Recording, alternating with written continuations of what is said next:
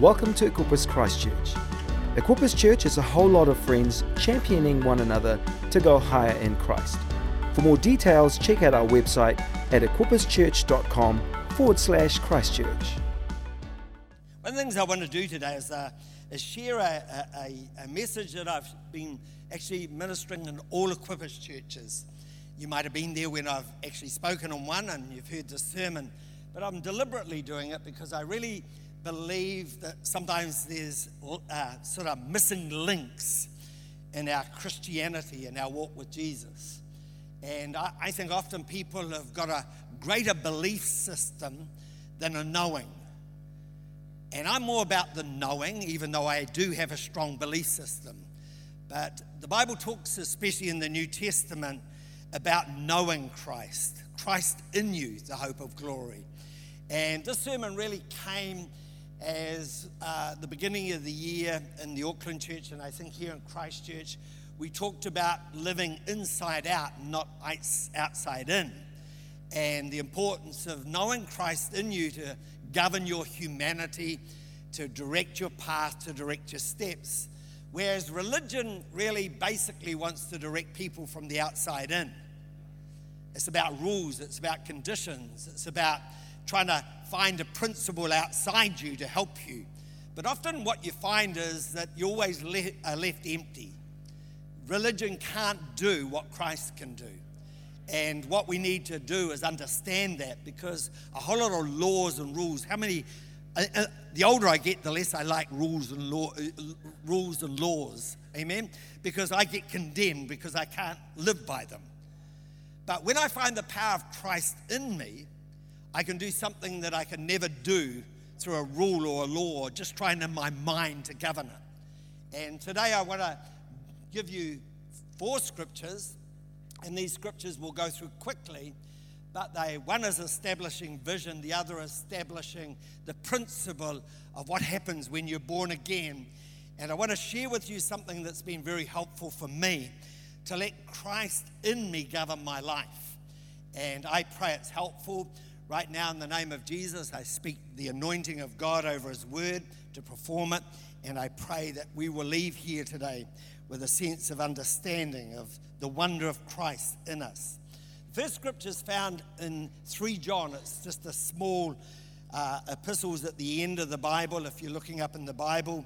And just verse 2, 3 John verse 2, no chapters in this, but it really gives you a vision, just one verse, which really helps in a way to uh, capulate um, a whole lot of different themes throughout the New Testament. It just says, Beloved, I pray that you may prosper in all things and be in health, just as your soul prospers. And the whole essence of what John is communicating is God's desire is that we might prosper. When it talks about prosperity, straight away people's minds will go to money. And I think God wants us to prosper financially, but that's not the essence of what that word means. It's talking about well being. It's talking about not being living your life on an emotional roller coaster.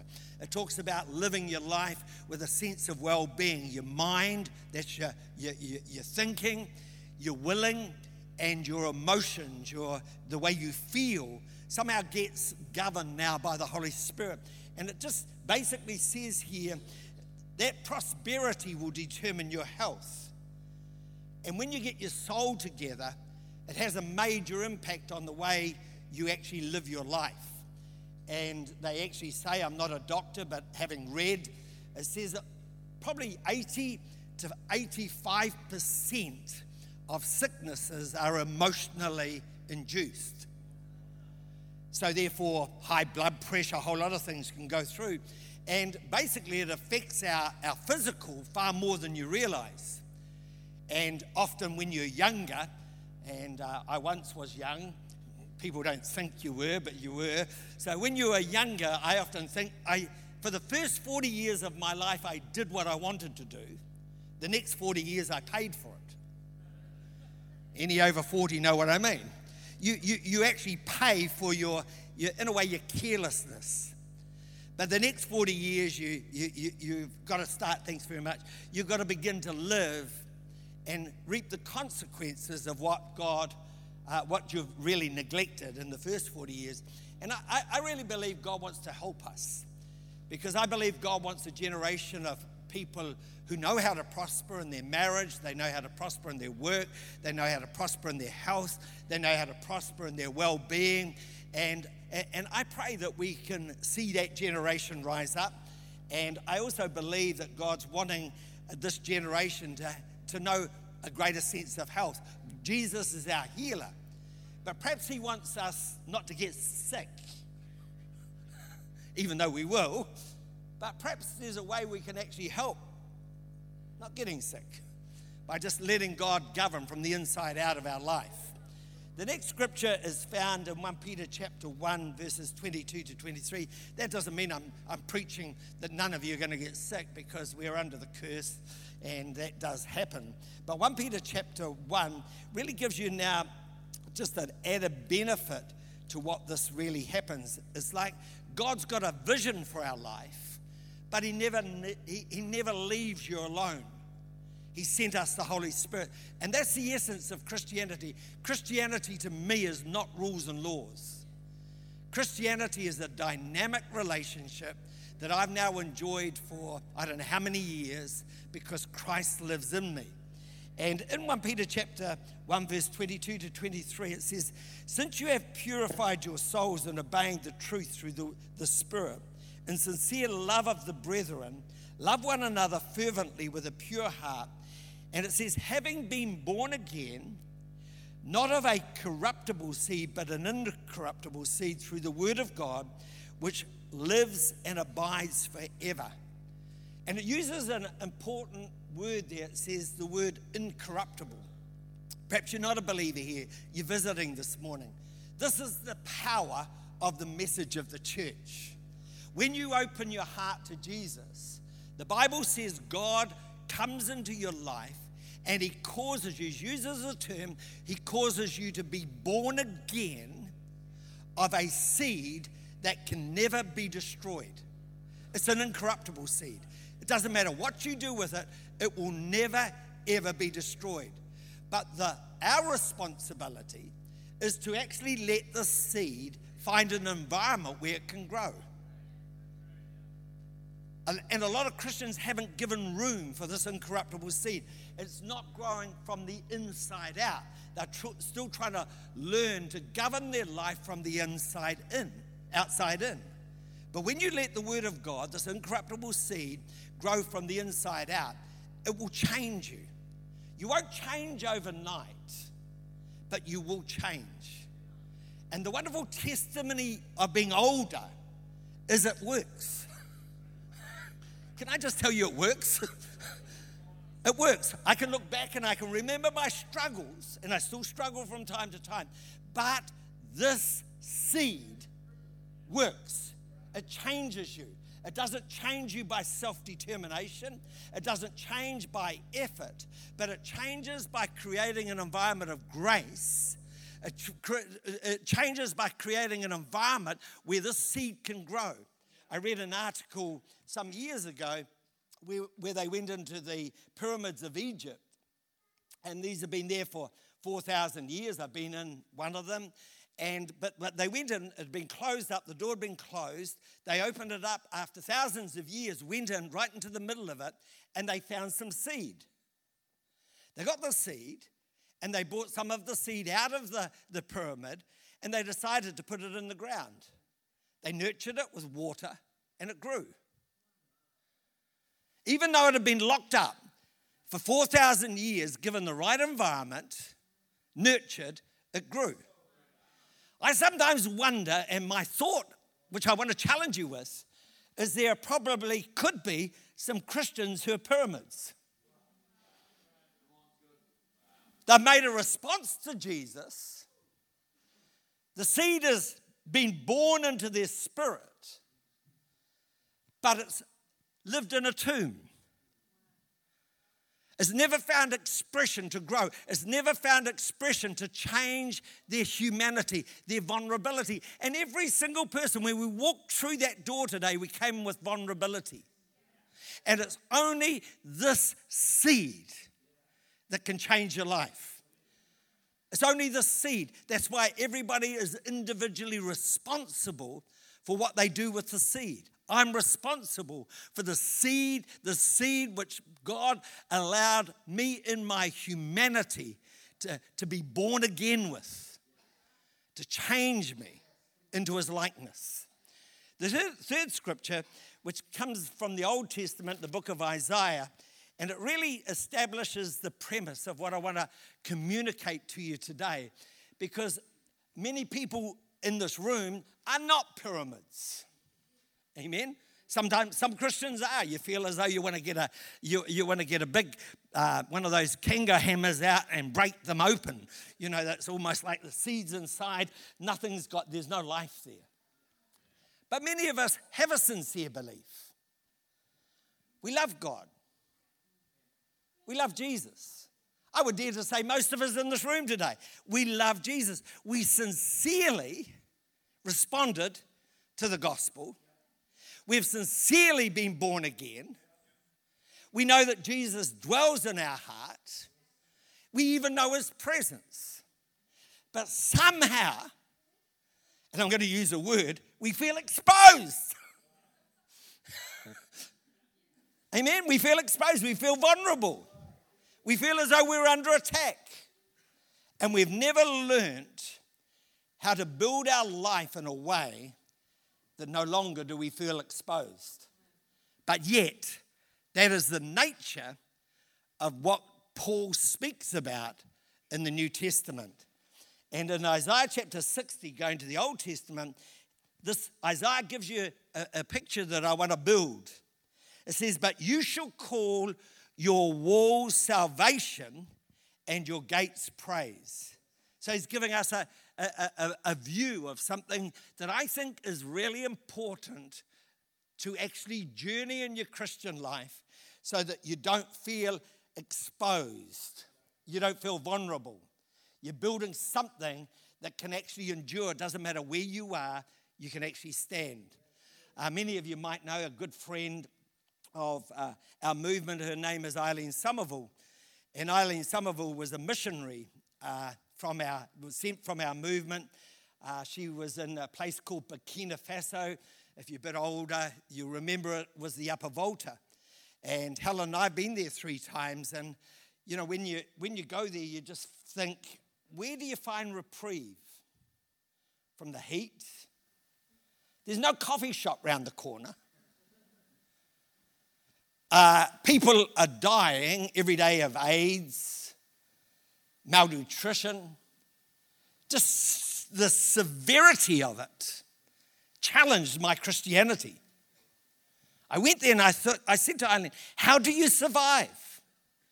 She said, I know who's in me. I know who's in me.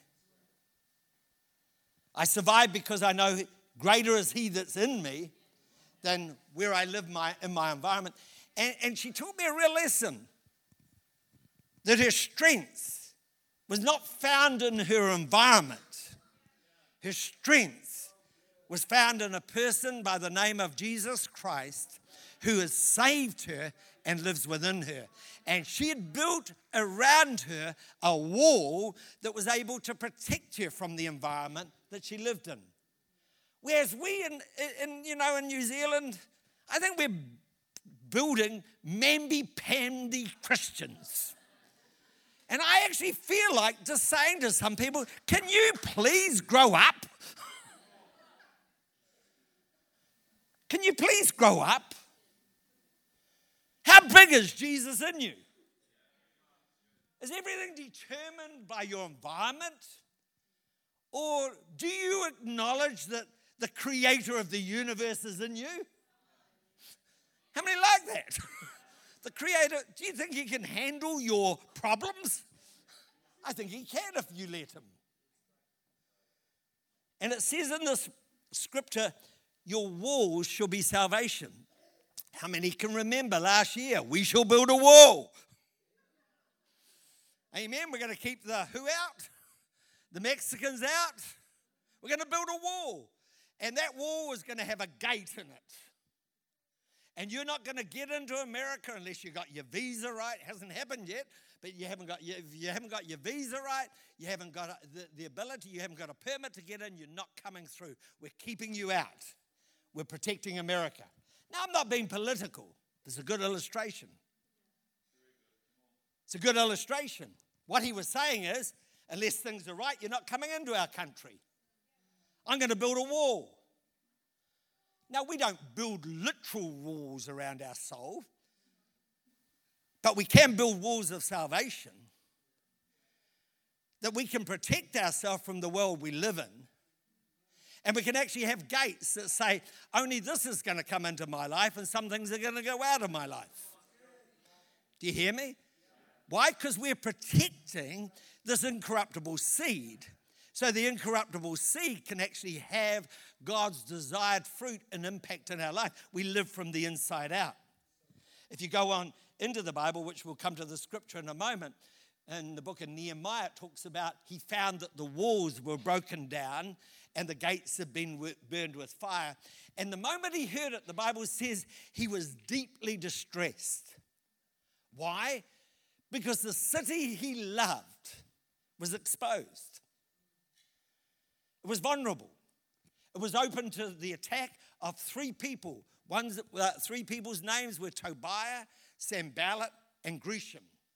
And they all have meanings, but it was almost like that they could walk around Jerusalem. Here we are, we're in. Put up with us. And all they were wanting to do was condemn, put fear into them, destroy them, to destroy the morality of the city. And the moment Nehemiah heard that there were no walls protecting his loved city, he was so burdened. And I think that this is what motivated this message. I got concerned because I saw Christians who sincerely love God, but it was as though they're living their life exposed. The enemy is almost like he's got right to get in.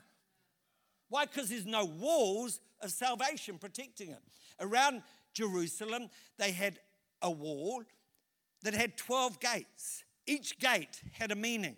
I'm just going to mention two of them.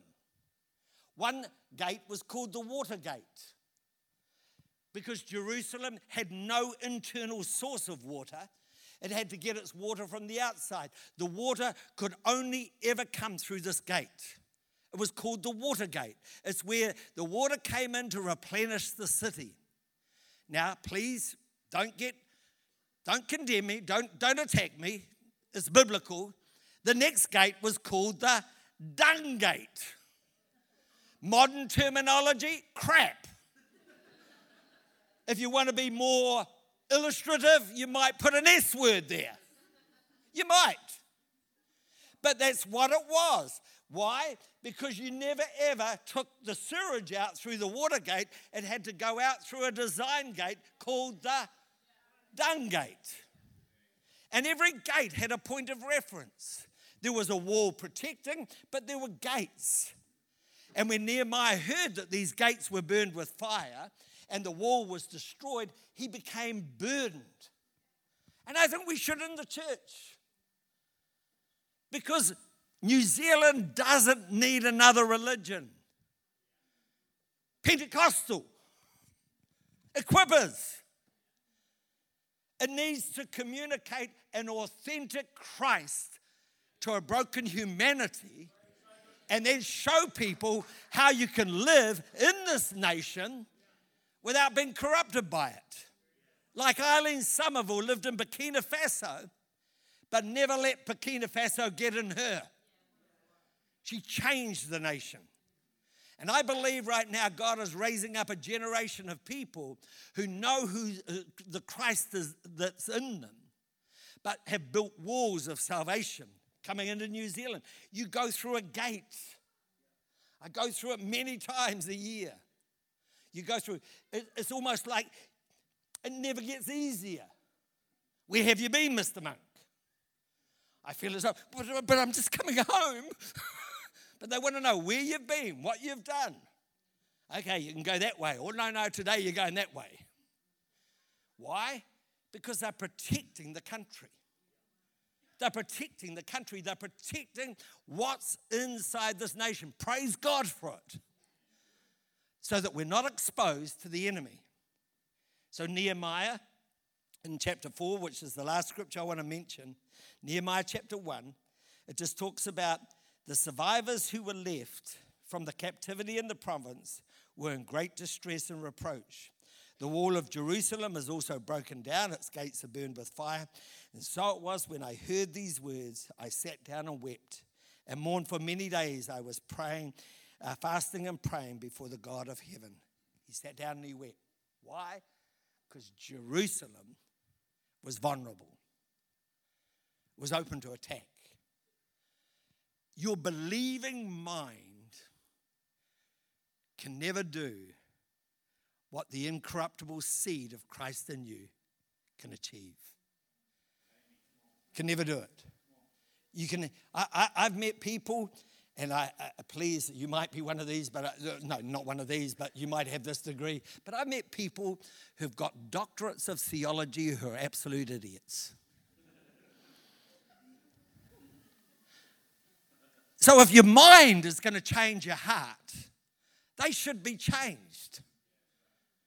But they're living a life that I would never inspire me.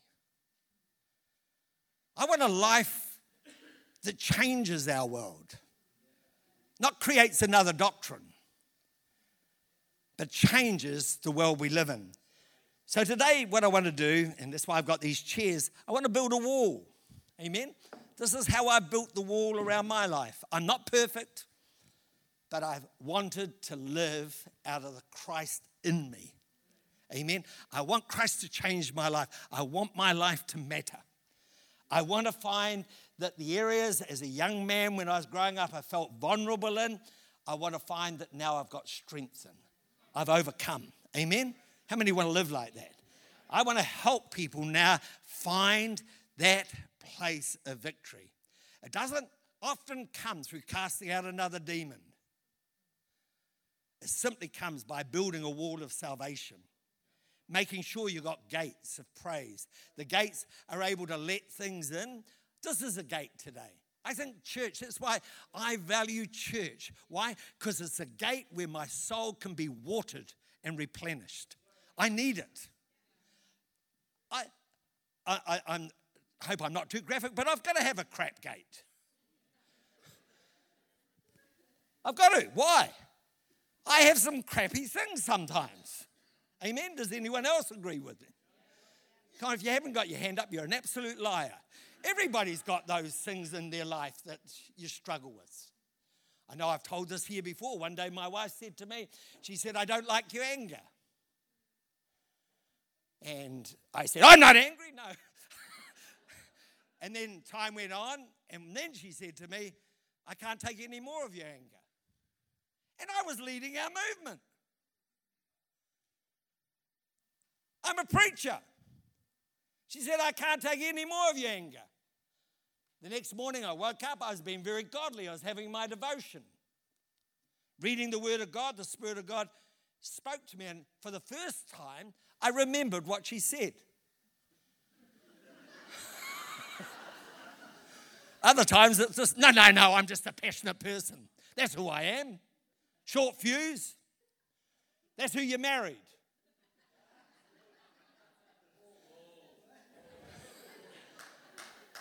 Then I heard the statement, I can't take any more of your anger. And then I heard these words, nor can I. Who was speaking? The Holy Spirit. I've had enough. I want to change you. I want to build a wall. I want you to understand salvation is not just, I'm a Jesus follower. No, it's about I was saved when I was 12, but every day of my life I am being saved. I'm being saved from myself. There's areas that God's dealing with. The first thing that I found that God dealt with me in my life was my own personal self worth. I was insecure. I used my expression of anger to try and carve my path. I was insecure. I didn't know who I was. I think most people, I would say everybody, through your teenage years, through you coming into adult, we go through a period of insecurity. We don't know who we are. We, we, know, we, we, we know that we've sort of got a name, but we're not secure. We're trying to find our identity. And the wonderful part about being saved is God wants to work on your self worth. He wants you to know who you are. I'll illustrate. Just it's a simple illustration. Uh, many of you know Sam. Uh, he's married to a girl by the name of Kathy. Uh, all grow, they both grew up in the church. She, her ethnic background is she's Samoan. Now, he's European, five generations, Kiwi, been in New Zealand. Our ancestors came in 1840, so five generations. They have kids. One's a girl is Michaela, the next one's Ruby, and the next one's Sophia. They got dark skin, brown skin. they got brown skin, but come on, you got to listen to me. Just listen. Now, you might look at them and say, brown skin, they're Samoan. Are they? Are they? Just because they got brown skin? Come on, are they? Don't forget, I'm their granddad. Don't forget, Sam's their dad. so now, is their cult, is their, or is their ethnic or their identity established by the color of their skin or by who they are? And I think often we're letting the color of our skin determine who we are rather than letting Christ determine who we are and we establish our background. It doesn't mean we don't have cultural expression. But you can never be defined purely by your culture. You can only be defined by the love of God. The greater you know that God loves you, the more secure you'll be as a person, and you'll be able to rise up. And it doesn't matter where you go, you will live with a real identity you will have a self worth. And I believe one of the challenges in the Christian church is that we build this wall of salvation, that we're secure with who we are, that we're not trying to be someone we're not. Can I say to you, and none of these in themselves are wrong. A degree does not give you identity. People think if only I had a million dollars, I'd be happy. No, you won't because it doesn't do with you what only the Word of God can do. Never do it. Some people think if I just become a pastor, I'll be happy. I'll let you know it doesn't happen. On a good day, I can call myself an apostle. I can actually even call myself a bishop. Some people call me pastor. My sons call me the old man. and when I go home, my wife says, Take the rubbish out, please. None of those things give you an identity. It's only the Word of God, it's only God establishing who you are that you gain identity. The next area is your moral compass. We're in a world where there's so many seductive spirits, forces. Pornography is on the front, front page of Facebook. Doesn't matter where you go, we live in a world where the sewers are coming into our lounge through what we call a TV. Some people wonder why they never get victory. What are you watching? What are you reading? What are you feeding yourself on? You know, I, I, I might be old and prudish, but I want to be healthy. I've got a moral compass. I build a moral compass. I, I no, no, I'm not doing that. Why? Because I want to maintain the integrity of my life. I want a wife. Two days' time, we've been married 47 years.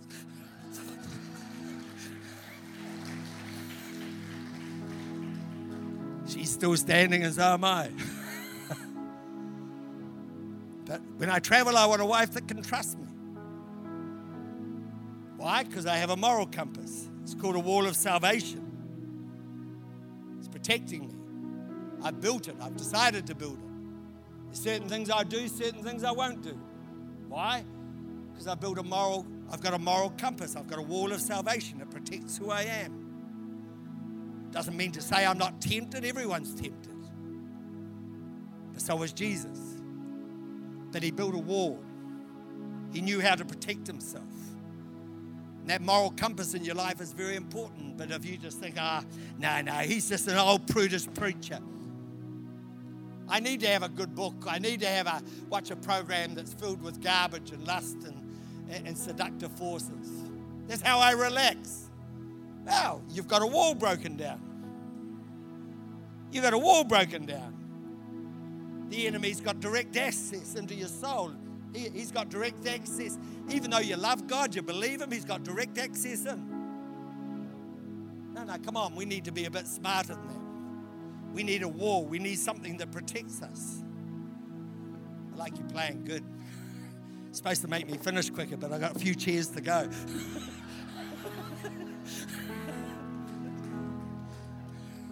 at the watch. The next one is health. I think God, God wants you to look after your health. I uh, just a month ago turned 69. So I'm not a young man. Frightening when you think you're in your 70th year. 70. The beginning of 19, what are we now? 2016 shows you there's a little sign. I'm almost 70 now. 2016, the Holy Spirit spoke to me absolutely clearly. I knew it was Him. He just said, I've prepared you all the years up to now, your preparation years. Your best years are ahead of you. And I was sitting there and I think, don't you know how old I am? I'm meant to be thinking of retirement. No, no. I prepared you for this. I prepared you. Your best years ahead of you. I looked at myself and thought, yeah, the old weight could be looked after a bit better. I started to go to a doctor. I had blood tests. I went to a cardiologist, had to pay for it because they have no health insurance. Put me on a treadmill, checked the pressure of my heart, blood pressure. Went to a skin specialist. I have to go back on Tuesday. They're going to cut a wee bit more out of my shoulder as a young man. Baked in the sun a wee bit too much, but they said nothing to worry about. We've got it all. I decided, well, if I'm going, to, if my best years ahead of me, I'm going to make sure I do my part. Amen. How many will last? Can I give you some, some frightening statistics? Now, it's frightening. I was in, uh, in Ghana, average age 59. Tonga, average age 5960. Samoa, average age 5960. Average age in New Zealand is 83, 84. Who would want to live in New Zealand? You're going to last possibly 20 years more. Why? Because we're trying to teach people to look after their health. You got the power to determine whether you last or don't. It's about building a wall. God says this is a temple of the Holy Spirit. Look after yourself. Walk, run, do something. It's not the only thing, but look after yourself. You got the power to, to win. My father in law is 93. He drove his motorhome last week from Levin to Auckland. It was so cold, he was going to stop through the night. He was so cold, he drove right through the night and arrived in Auckland at 8 o'clock in the morning, ready for breakfast. He's 93. The night, one night he has a sleep, the next day he gets up and he goes shopping. He buys four flat pack cabinets, and the next three days he builds them. He's 93. He says to me, he said, I'm not dead yet, boy.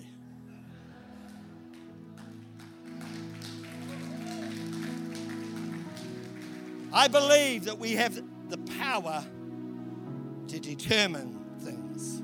The next one, I've got to move quickly, is financial success, financial prosperity. Your finances are important. Delay gratification. The number of people who are living. I've got one. I'll pull it out. What are they called?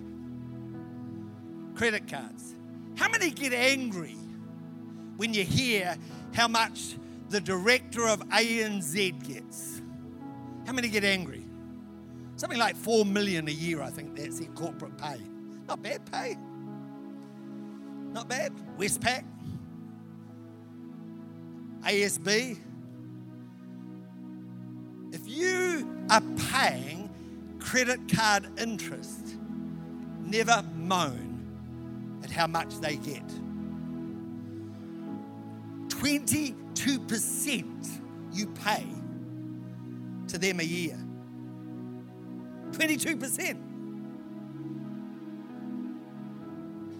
You're making them rich. I want to make me rich. Amen. And I think we need financial integrity. Sometimes it's just simply called young people delayed gratification. My father gave me a proverb, and he just simply says, Bruce, never borrow money for coal. What's my proverb mean? that I've taught my kids and I te- teach the church all around the world. My father's proverb never borrow money for coal. It's borrowing money for something you receive today that makes you warm. When you wake up in the morning, you have nothing. Holiday don't do it. Don't be an idiot. Just get a tent. Go to the beach. You don't need a five star hotel. Come, just do it a bit simple. Come on, suck it up. Grow up. Far better to have financial security than to be making Westpac, Westpac, all their directors wealthy, wealthy. Amen? Come on, get a bit of indignation in your spirit. Learn to tithe. Learn to give. Not a subject I'm going to teach this morning, but learn to. Taught all my kids when they were 10. One dollar, 10 cents is Jesus. Why? Because I know the principle of giving opens the windows of heaven. The next area is relational. Relational. How many here come down, shall I? I need to hurry up, don't I? Just I've got 10 minutes. I'm working towards half past. Right. How many here have been offended? Put your hand up. Again, I'd say if you haven't, you're a liar. because everyone is. The closer you get to someone, the more likely you are of being hurt. The more likely you are of being offended.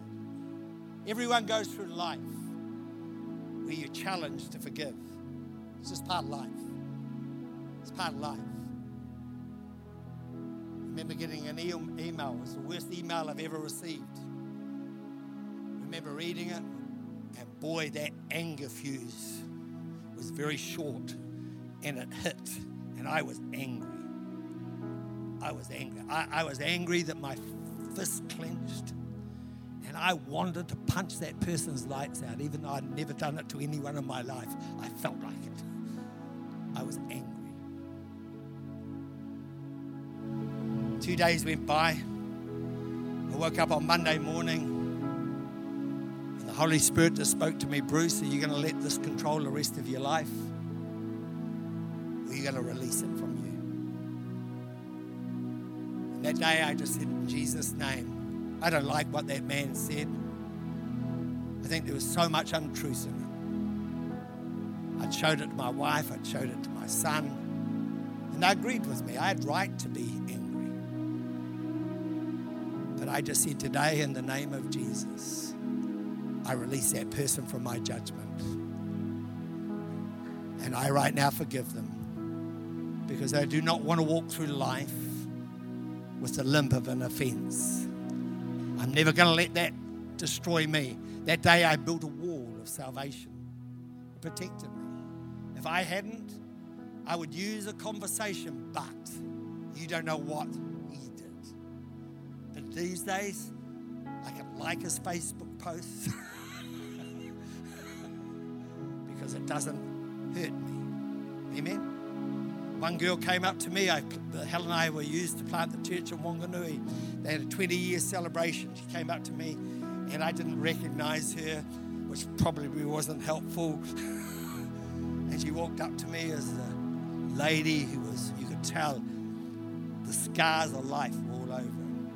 And she said these words She said, 20 years ago, you hurt me. And I said, and you've been carrying that hurt for 20 years? Why, I've been walking free.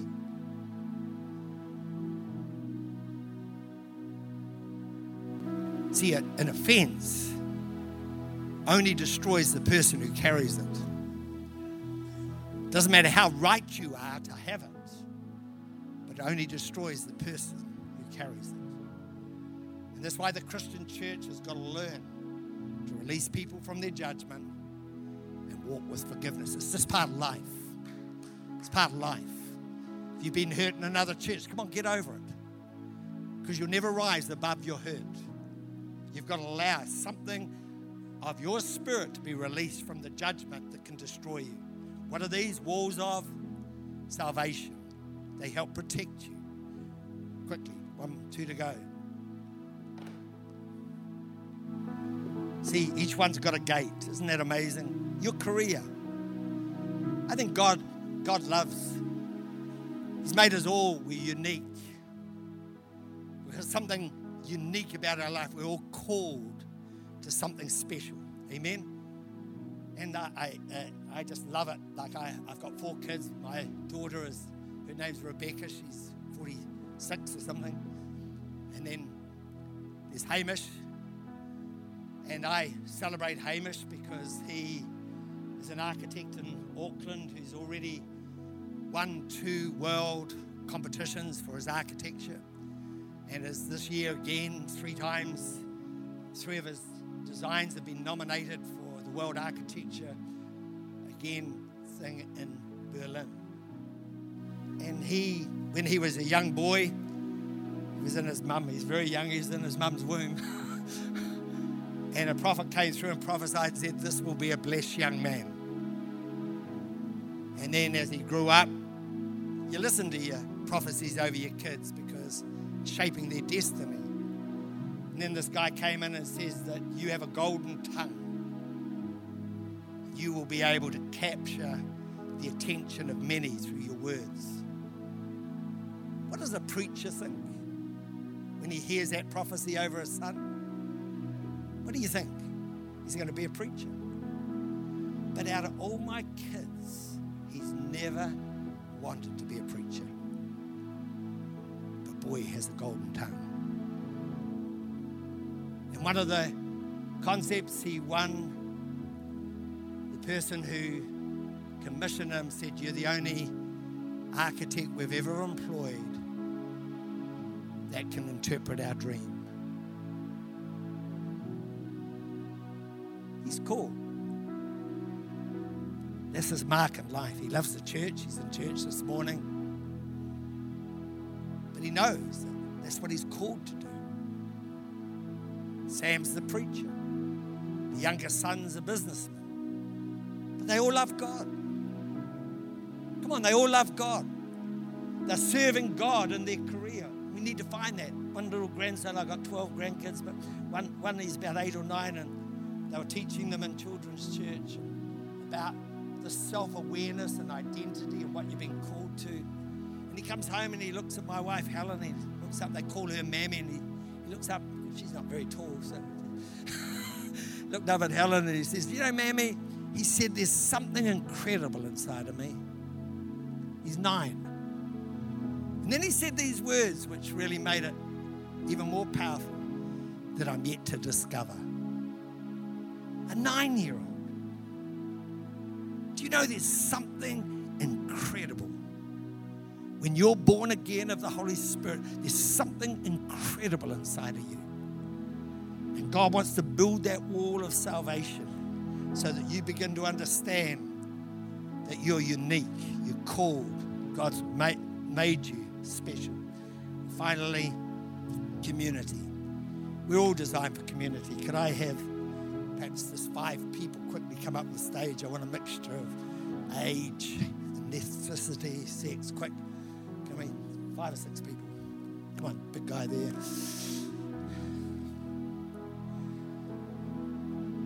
The Asian girl, would you mind coming over here? This girl. Yeah, yeah, you, this one.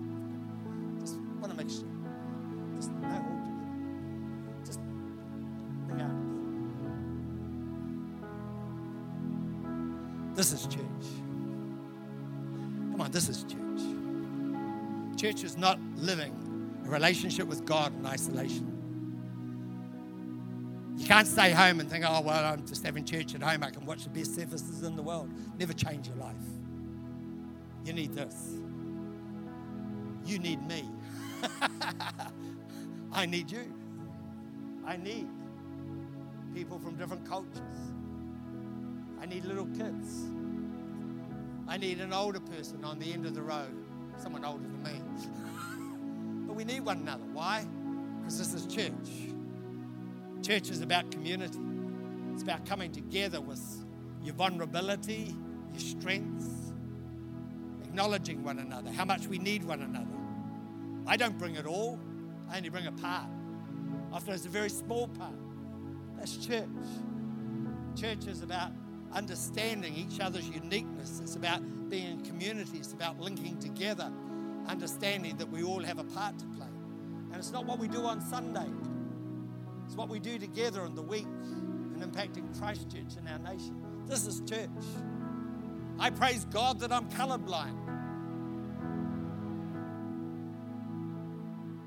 Both naturally and spiritually.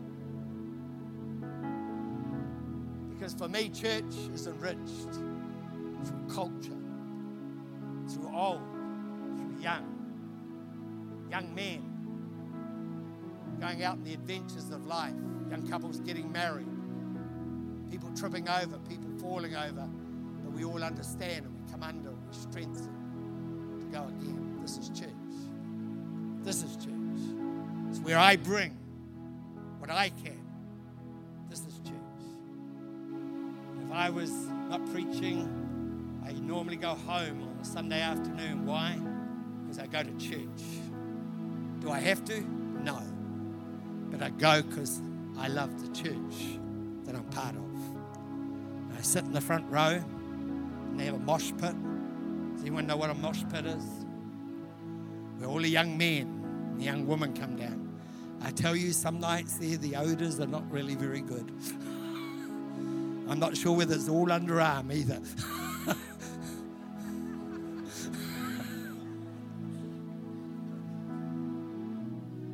These guys are jumping up and down, girls. And when it comes to worship, I just see them put their hand up. Some nights I just want to cry. Because that's church. I build a wall. Why? Because I need church. Amen. Thank you very much. Thanks for listening to this podcast. Check out our website at equipperschurch.com forward slash Christchurch